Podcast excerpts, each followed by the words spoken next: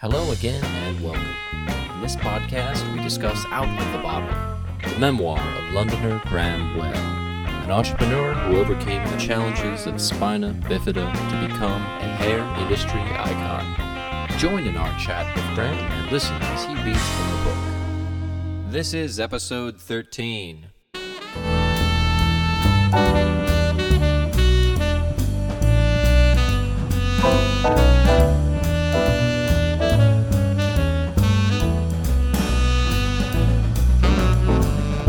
Welcome to the final episode of the Out of the Bottle podcast. Before we check in with Graham one last time, let's hear some impressive feedback from those who have already read the book.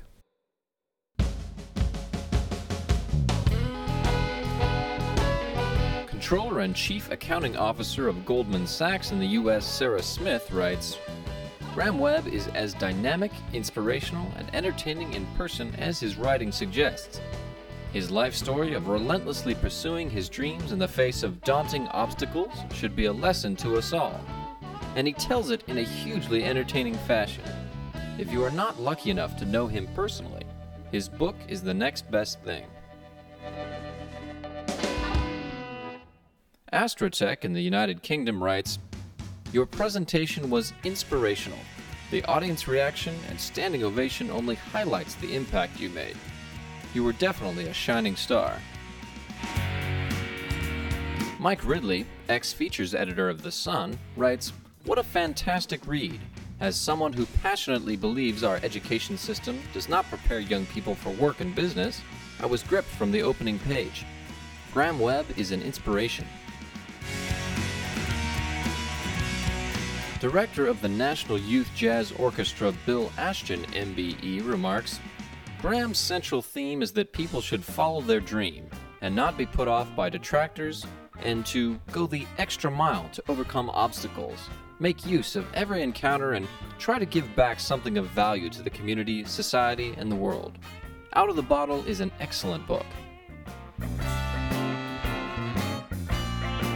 Riveting, writes Baron Riley of Channel Moving Limited in the UK. In a nutshell, it was riveting. I couldn't help but be inspired, and you even had me smile while reading. Thank you for a very enjoyable and uplifting read. I will keep the book as an inspiration, if I can get it back from my mother, who is now engrossed as well. Well, lest all that praise go directly to Graham's head, let's turn our discussion to the future and what's next. Graham, you're on the road touring quite a bit these days, aren't you? Yes, because of the expansion of my speeches and, and the book, um, I got to the point where I decided I'd like to um, sell my salon group in the UK. And uh, I'd got such loyal staff, and I just didn't feel that I wanted to just offload those to somebody. And so I made it possible for the senior management team there to acquire the business, and they're paying me over several years for that. Well, that seems like an ideal way to transition out of that business. Yeah, I must say my partners wrote me a very nice email thanking me for giving them the opportunity, but it was a very quick and relatively inexpensive handover. I think it took 10 days or something. Whereas if one had gone off to uh, you know, sell to somebody that you didn't even know, they'd want to do a whole series of asbestos checks and millions of other checks and surveys on the buildings. Whereas, of course, my my colleagues, my senior colleagues, uh, you know, they they knew more about it than I did. But I think even more important than that, in fact, much more important than that, is that you know I was able to help give them the opportunity to carry on as before and um, instead of sort of ducking when I go past the office or the salon window, um, I can walk past or walk in with my head high. And in fact, as far as the UK salons are concerned, they've even very kindly offered for my whole family, sorry, my whole immediate family. They were very careful to make sure that girlfriends and boyfriends and future grandchildren weren't included. Um, but the whole of my immediate family can go to the salon and uh, not have to pay, which was a very nice gesture. And I think, in a way, it comes back to you know, you do sometimes make your own luck in life. If I'd have just gone and sold it to somebody else and the infamous restructuring had have taken place, um, you know, I might not have felt so uh, happy when they saw me. It must be a great feeling to keep the salon chain in the family.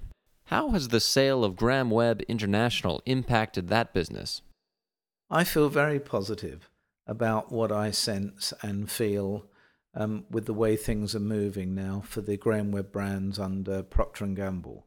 Uh, they're much more participative than they were before, and they seem very focused and committed on making the Graham Webb brands a worldwide brand, which uh, I'm ready and willing and hoping to be uh, a major part of that whole strategic adventure.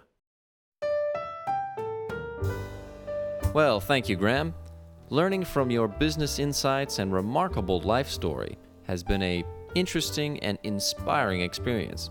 Good luck with your new endeavors and congratulations once again on your memoir, Out of the Bottle. For more information about purchasing Out of the Bottle, visit grahamwebb.co.uk.